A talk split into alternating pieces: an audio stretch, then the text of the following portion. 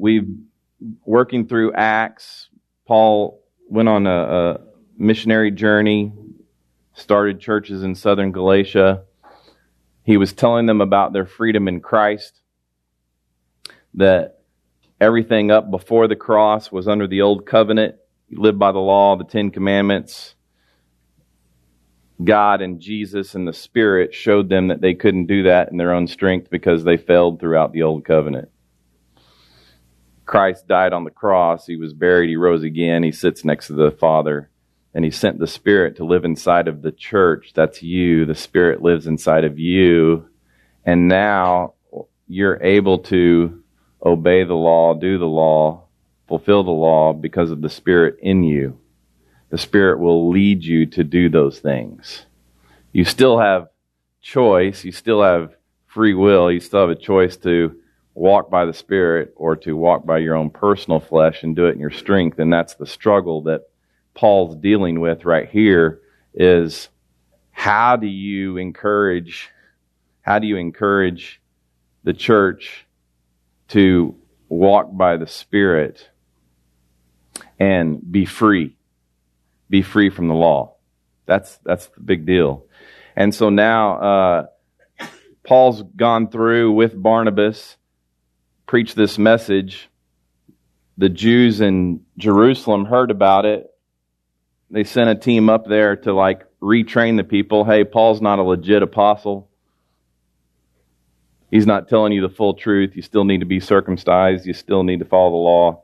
All these things. But Jesus, you know, is the Messiah. And uh, Paul hears about it and literally writes this letter to Galatians. So we've just caught you up on the last five or six weeks of what we've been studying. Last week we went through chapter one, and Paul is literally trying to explain that he is an apostle because Jesus Christ downloaded everything to him and that he's telling the truth. He does that in chapter one, and then he gets to chapter two, and he gets to a point where he's literally fighting for Christian liberty. He talks about going to the Jerusalem and meeting with three pillars of the Jewish community, but then he also talks about his confrontation with Peter. I believe, even though he referred to his confrontation with Peter after the council, I believe that he actually met with Peter before he met with the council. It would make sense. Because Peter was in Antioch, and I'll explain all this here in just a second. Uh, we get into Galatians chapter two, and Paul says this in his letter. Then after fourteen years... He's talking about fourteen years, God's given him this message to the Gentiles. He's spent time alone studying from the Holy Spirit and figuring this thing out, going on the missionary journey and returning. After fourteen years, I went up again to Jerusalem with Barnabas, taking Titus along also. Titus, first mentioned here, he was a Greek Gentile and a companion of Paul. And he's mentioned to demonstrate to the leaders of the church in Jerusalem that he did not pressure Titus to get circumcised. This would have totally discredited any claim that Paul is making to the leaders in Jerusalem that circumcision is not required by the Gentiles. Verse two, it says, I went up according to a revelation and presented... He presented, he says, I want to make very clear to you. I'm explaining myself in detail here. I went up according to a revelation and presented to them the gospel I preach among the Gentiles, but privately to those recognized as leaders. I wanted to be sure I was not running and had not been running in vain and wonders. In other words, everything that I've done the last fourteen years, am I doing this and I'm just wrong? Am I doing this and I'm right and you're not going to like support me? Let's get some clarity here. I want to deal with this issue. So now he meets privately with the three pillars, and he says, according to Revelation, I love this according to Revelation, uh, when things are revealed to you, I'm assuming that they're revealed to you by the Holy Spirit. It may come through a message on Sunday morning. It may come through seeing a tree outside. It may come from meditation that you have with the Lord. I, I'm assuming the Spirit reveals things to you, and this is exactly what Paul is saying. He's saying, look, no one made me come here. The Holy Spirit is the one that led me to come to you. I'm coming here because I'm being obedient to the Spirit. Now, that that's awesome, because I've learned after doing ministry for so long that what Paul's literally saying here is, I'm going to be proactive. How many times, how many times has the Spirit told you to do something and you didn't do it? And then you go, oh, doggone it, I should have done it when they told me to, because now I have to like go back and, you know what I'm talking about? We we call that, I call that the difference of being proactive and being reactive. You can be proactive, and this is what Paul's doing. He's like, I'm going to go and head this thing off before it gets out of control.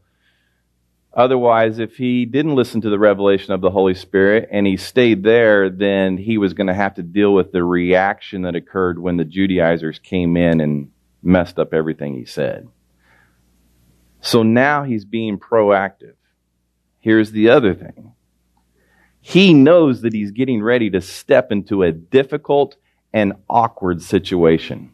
These are my friends. These are my brothers. I'm teaching one thing. They've sent a crew behind me to teach something different and tell, tell them that I'm teaching wrong. Now I'm going to go confront them. Is this not awkward? Yes, it's awkward. But one of the things that I say to my family and to my friends is fight through the awkwardness. It is worth it in the end to fight through the awkward. Yeah, you're gonna, you can't avoid awkward. There's going to be awkward situations, difficult situations in your life, and it's best for you to deal with them head on. Be proactive. And this is exactly what Paul is trying to do here, is he is basically confronting his accusers. He, and he wanted to do it for a purpose. The purpose here is like, hey, if we let this thing go on, I'm teaching freedom in Christ. They're teaching the law again. And there's going to be three groups. There's going to be those that are free in Christ. There's going to be those that go back to the law. And then there's going to be a combination of those that are both grace and law. You hear what I'm saying? So let's just clear the air here and make sure that we're square on everything and fight through this awkwardness. He really wanted their approval of what he was doing face to face. Verse three, it says, but not even Titus, who was with me, was compelled to be circumcised. I'll let you laugh about that here in a second. Uh, even though he was a Greek, this matter arose because some false brothers had infiltrated our ranks to spy on the freedom we have in Christ Jesus in order to enslave us.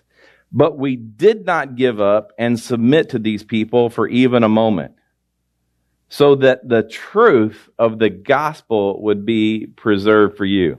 Now, it doesn't say what this meeting looked like, but Paul's in there with The three pillar, the three pillars, Peter, James, and John. If you remember, there were two James as disciples, James the Greater and James the Lesser. James the Greater has already been beheaded by Herod. He was the first apostle disciple to die as a martyr. That happened back in Acts chapter eleven, I believe. So now we're looking at James the Lesser, who became the leader of the church in Jerusalem. Guess who his mother and father were? Mary and Joseph. So that makes James the half-brother of Jesus, because Mary was a virgin when she had Jesus, God being the father of Jesus, not Joseph. So now you've got Peter, James, and John, who Paul's meeting with, and he brings Titus and Timothy in the room. And I would wonder if it went a little bit like this. Hey guys, I, I, I just come here to clarify a few things. I brought a couple of cohorts with me. This is Titus, this is Timothy, Peter, James, John. What do you know about Timothy and Titus? Do they exemplify the fruit of Jesus Christ? Well, absolutely they do. They're with you, and we can tell by their fruit that they love Jesus, the way their hearts are. They've got new hearts. It's evident. Titus, Timothy. Okay, boys, lift your tunics and show yourselves to these guys. One's circumcised and one's not. Yet they're the same. Hmm. My point is this, Paul says, you don't have to be circumcised to be a believer in Jesus Christ. He's literally saying, I don't know what you guys are saying. You're going behind my backs. You're telling people that they have to be circumcised.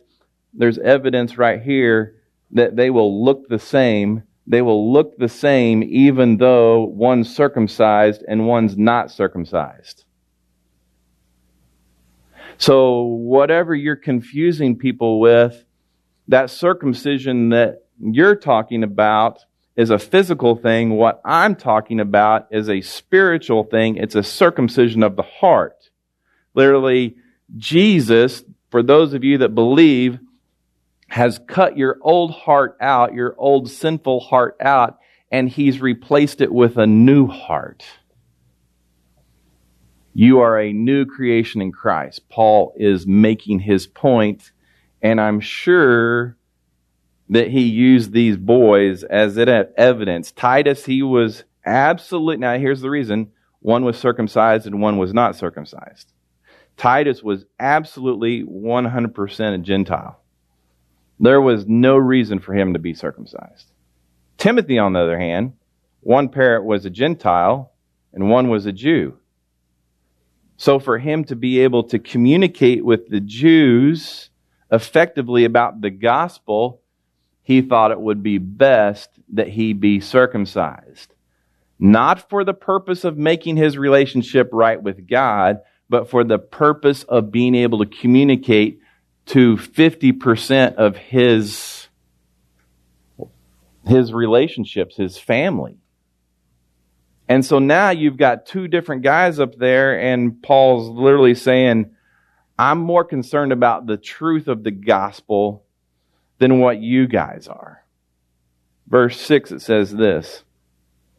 Now from those recognized as important, he writes this in his letter, what Once, what they were once makes no difference to me. God does not show favoritism. Peter, James, and John, you, you're just as good as everybody else. They added nothing to me. On the contrary, they saw that I had been trusted with the gospel for the uncircumcised, just as Peter was for the circumcised. Since the one at work in Peter for an apostleship to be circumcised was also at work in me and the Gentiles. Then he names the three. When James, Cephas, who's Peter, and John, those recognized as pillars, acknowledged the grace that had been given to me, they gave the right hand of fellowship to me and Barnabas, agreeing that we should go to the Gentiles and they to the circumcised. Ever since Paul's time, the enemies of grace have been trying to add something simple to the gospel of the grace of our God. They tell us that man is saved by faith in Christ plus something. Like you have to do good works. You have to obey the Ten Commandments. You have to be baptized. You have to become a member of this church. You have to practice these religious rituals. And Paul is making it very clear right here, those teachers are wrong. It's by faith and faith alone that saves a person. He's, he, he, he's writing to this church in Galatia because the whole his whole ministry has been compromised now, and now he's trying to, to get it right. He, he's saying it's serious to tamper with the gospel. For these guys to come back and say something different than what Jesus said, and then that, that whole act of giving the right hand of fellowship, that's, uh, that's that was important to Paul. I don't think that he needed the right hand of fellowship because his calling came from the Spirit, and so he was going to pursue that no matter what. But it sure would help make things right for the churches that were started if they could be on the same page and be unified. So they came to this compromise. All right, obviously Paul's been called to the Gentiles to preach the good news to them about Jesus Christ, to the uncircumcised. And Peter, God's called you to the circumcised to preach the good news, the gospel of Jesus Christ to the Jews. Let's just say you're going to do that, and I'm going to do the Gentiles. That's not to say that Paul can't ever talk to a Jew or Peter can't ever talk to a Gentile. We see throughout Scripture that that happened. But let's just say these are our defined ministries. Let's come to a compromise. He's literally trying to show the church at Galatia, I'm not this rogue minister that all these Judaizers made me out to be. And the last verse in that section says, they asked only that we would remember the poor, which I made every effort to do. I think that's interesting. Peter, James, and John are located there in Jerusalem. And as you know, as Paul went through his missionary journeys, he was collecting funds for the area of Jerusalem because they were poor in Jerusalem. And Peter, James, and John are saying, hey, we really appreciate that that offering that you did, you know, that you gave to us. Don't forget to keep doing that. Can you continue to send us money? We'll agree on this. We'll agree on all this. That there's two different sides to this. But don't forget to help the poor. Paul had no problem with that. He had no problem saying, look, that's where my heart is. That's where the Spirit's leading me. He's always been interested in helping the poor, the widows, the orphans. And speaking of Leavener, we just got the email this week to do all the Christmas stockings for the schools again this year. So we will again take on that ministry this next month. You can expect to hear in the next couple of weeks. So he's still going to help the poor. Now, let's get into this next section. Uh, I've thought about this one a lot. And I'm trying to rethink. You, I have a tendency to do that as I mature in my faith and my knowledge and understanding and my revelation from the Spirit. Try to rethink the gospel of what I've always been taught or learned or how I read it, but trying to read it from a different perspective. But now we're getting to the part where Paul bust Peter's chops is what I've always said. Verse eleven, it says, but when Cephas came to Antioch, Antioch being that main city that Paul was from, Barnabas was from, that Barnabas went and got Paul to do, you know, help him do ministry there for years. It's three hundred miles north of Jerusalem. There's uh, half a million people that live in Antioch. And a pretty significant significant Jewish population lived there, about sixty-five thousand, they believe. Jews lived there in Antioch. He says, but when Cephas came to Antioch, when Peter came to Antioch, I opposed him to his face. Read that for what it is. I opposed him to his face because he stood condemned. For he regularly ate with the Gentiles before certain men came from James. Ooh, he not only called out Peter, he just called out James in this letter. You realize this is a letter stating what he's already done. This isn't like a historical account that's he's making of what's occurring right now. He's writing a letter saying this is what has already occurred. And those same men that came from James were not the ones that he mentioned in verse four, the false teachers. These was, this was a different group of men. These were men that were sent from Jerusalem by James to check on what he they were hearing about Peter eating with the Gentiles. Is Peter really eating with the Gentiles? James like sent some of his guys up there to find out what was going on. Because the Gentiles ate totally different than the Jews. There were all these food restrictions that the Jews had, the Gentiles didn't have. There were all these rituals that the Jews went through about washing their hands and everything else that the Gentiles didn't have.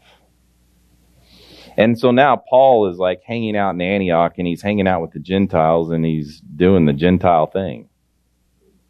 Because it's been approved by God.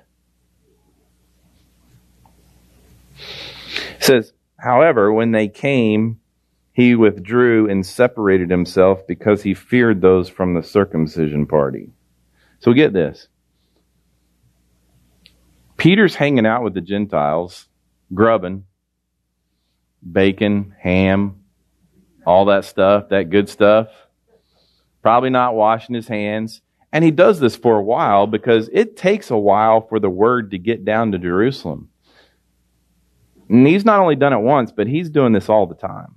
He's hanging out with the Gentiles. James hears about it. The church hears about it. Let's send some guys up there and see what's going on. Send the guys up there. Peter, you, you can't do this. You still got to like practice the law. You still got to like hold to the rituals that the Jews hold to. Now, remember, this th- this is before this is before this Jerusalem council that we've already talked about in the first ten verses.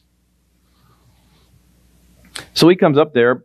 Paul's not around, but Peter then goes, okay, so I can't really eat with the uncircumcised anymore. Well, I got to eat. And these guys have are putting expectations on me, so I'm going to eat with the Jews and quit hanging out with the Gentiles. Oh, man. Paul hears about it. Paul comes back to town. Paul looks up Peter, and he's like, he says, however, when they came, he withdrew and separated himself because he feared those from the circumcision party. Are you kidding me, Peter? I, what, what did Peter have to be afraid of? Intimidation from these guys? I thought the Spirit lived in Peter and he was listening to the Spirit. We, Luke, you said that I talk about this almost every Sunday. What happened here was the power of sin that happened through these men that James sent up there. They put fear and intimidated Peter into doing something that he was doing correctly. Now they were putting fear in him to do something incorrectly according to the gospel of Jesus Christ, the grace of Jesus Christ. Peter's fear was robbing him of his freedom that he had just gotten from Jesus Christ. That happens in the church all the time today. People get saved and get free in Christ, and then all of a sudden the church wants to put them back under the law. This is the way you live your life. These are what you have to do. Here's the rules. This is what your expectations are. You need to do this and that. Proverbs twenty-nine twenty-five says, the fear of man is a snare, but the one who trusts the Lord is protected. Amen. Verse thirteen, he says, then the rest of the Jews joined his hypocrisy, so that even Barnabas was led astray by their hypocrisy. What? Barnabas? Paul, Barnabas? Barnabas, you're going to... Oh, really? You're going to be intimidated by these guys too? I, I, he he used a very strong word here, this word hypocrisy. It comes from the theater world. It means to wear a mask, to be in a drama, to be something that you're really not. And now he's sitting here accusing both Peter and Barnabas of, you believe one thing and you're convicted of one thing, but you're doing something totally different and you're confusing the heck out of these people. His this is this is Paul's charge against Peter. He literally says, you should have known better.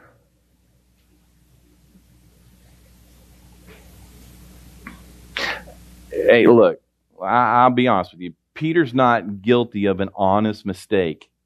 This was a choice that he made out of fear from these men. He donned this mask of pretense, and he was shamefully acting a part contrary to his true nature. And Paul rebuked him. You hear the word rebuke and you go, oh, ooh, he rebuked him. Rebuking can be gentle. You're, you're putting in emotion into this because you've read this in the past. You already know in your own mind how Paul confronted Peter. I'm asking you to revisit that this morning. Verse fourteen, it says, but when I saw that they were deviating from the truth of the gospel, I told Cephas, Peter, in front of everyone.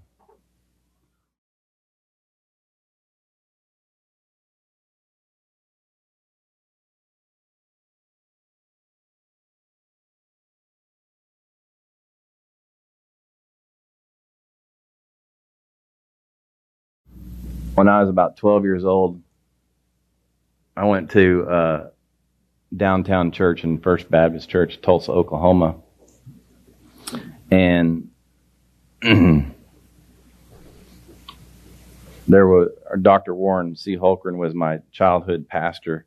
He was up there preaching, and we were on T V and everything in Tulsa.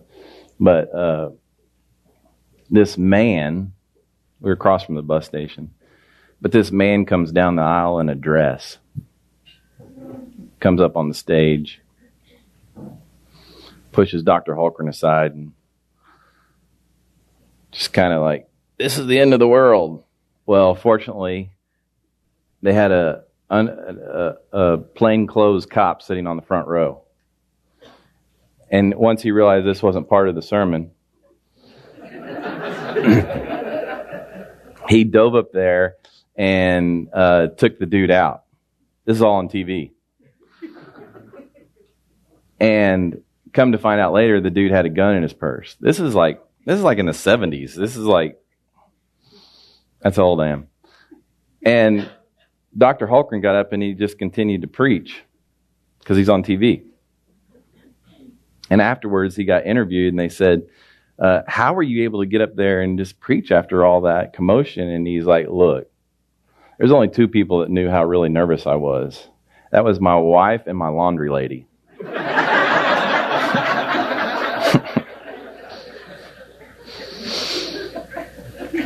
But what I learned at twelve years old is once something like that happens in the service, you're done.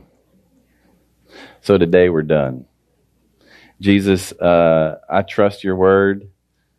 I know I didn't get to Galatians two twenty, but for some reason you're saving that for next week. And uh, we get to we get to unpack that thing full on next week without any distractions. So today, uh, we thank you for Anna Grace, and we thank you for let her be healthy today. Let her, I don't let her feel any guilt or shame about this this morning. Just let her go on. But we love you, and we trust you, and we pray these things in Jesus' name. Amen.